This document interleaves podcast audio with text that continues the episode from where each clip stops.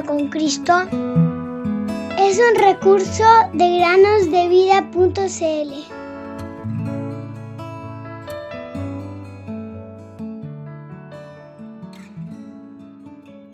Pero cuando se manifestó la bondad de Dios nuestro Salvador y su amor para con los hombres, nos salvó no por obra de justicia que nosotros hubiéramos hecho, sino por su misericordia.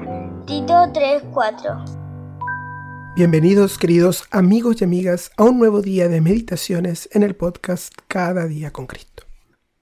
Antes de comenzar el episodio del día de hoy, queridos amigos y amigas, queremos anunciarles que a partir del día lunes tomaremos un receso de dos semanas.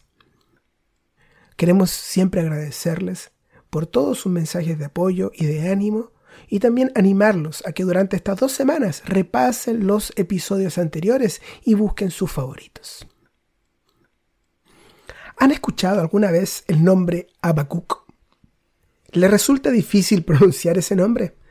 Bueno, uno de los libros de la Biblia lleva su nombre. Te reto a ver si lo puedes encontrar. Te voy a dar solo una pista. El libro de Habacuc está en el Antiguo Testamento. Te cuento que Habacuc fue uno de los profetas de Dios y fue un verdadero hombre de fe durante una época muy difícil para el pueblo de Israel.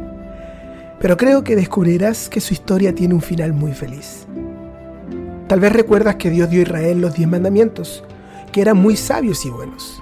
Israel, a su vez, era una nación feliz en aquella época. Tenía mucho sol y lluvia para sus jardines y campos.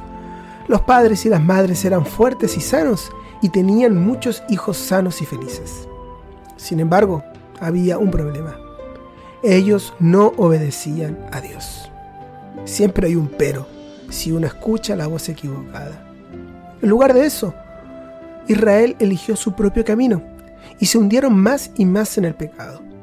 Dios los amaba demasiado como para dejarlos seguir en sus propias elecciones. Entonces, ¿qué les envió Dios? Dios les envió problemas. Y es lo que Dios envía a la vida de las personas que no lo escuchan.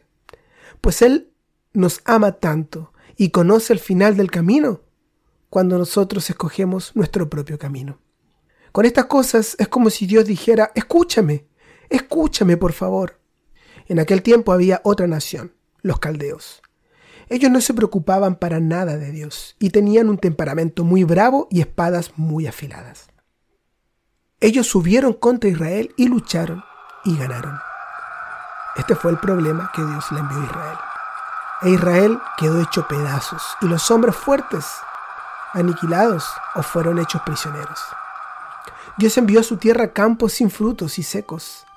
No había frutos en los árboles, ni uvas en las vides, ni aceite para cocinar, ni trigo, ni arroz, ni cebada, ni vacas, ni ovejas para comer. ¿Qué quedaba? Nada.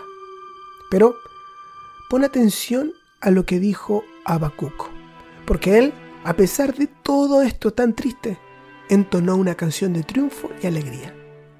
Esto dice así, Con todo yo me alegraré en el Señor, me regocijaré en el Dios de mi salvación. El Señor Dios es mi fortaleza, Él ha hecho mis pies como las de las siervas, y por las alturas me hace caminar. ¿De verdad quiere decir Habacuc que él estaba alegre cuando lo había perdido todo? Bueno, la verdad es que había una cosa que no había perdido.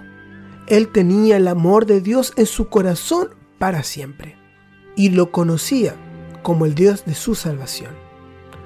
Él no sabía, como tú y yo, que Dios había dado a su Hijo unigénito para morir por los pecadores, pues esto aún no había sucedido. Pero sí sabía que Dios era fiel a sus promesas y estaba dispuesto a alabarlo. No tenía un gran coro de cantores, pero sí tenía su voz alegre y quería que todos lo supieran. Así que tocó un instrumento de cuerda, como un arpa. Y nosotros también queremos que lo sepas, querido amigo o amiga, que si hoy pierdes algo, o tal vez pierdes a alguien que quieres mucho, recuerda, Jesús es fiel para siempre. Si eres salvo, nunca podrás perder a Jesús porque Él no puede perderte a ti. La Biblia nos dice que Jesucristo es el mismo hoy, ayer y por los siglos. Hebreos 13:8. También nos dice, nunca te dejaré ni te desampararé. Hebreos 13:5. Y al final del Evangelio de Mateo nos deja una preciosa promesa. Recuerden, yo estoy con ustedes todos los días hasta el fin del mundo. Mateo 28, 20. Dios es amor, Dios es amor.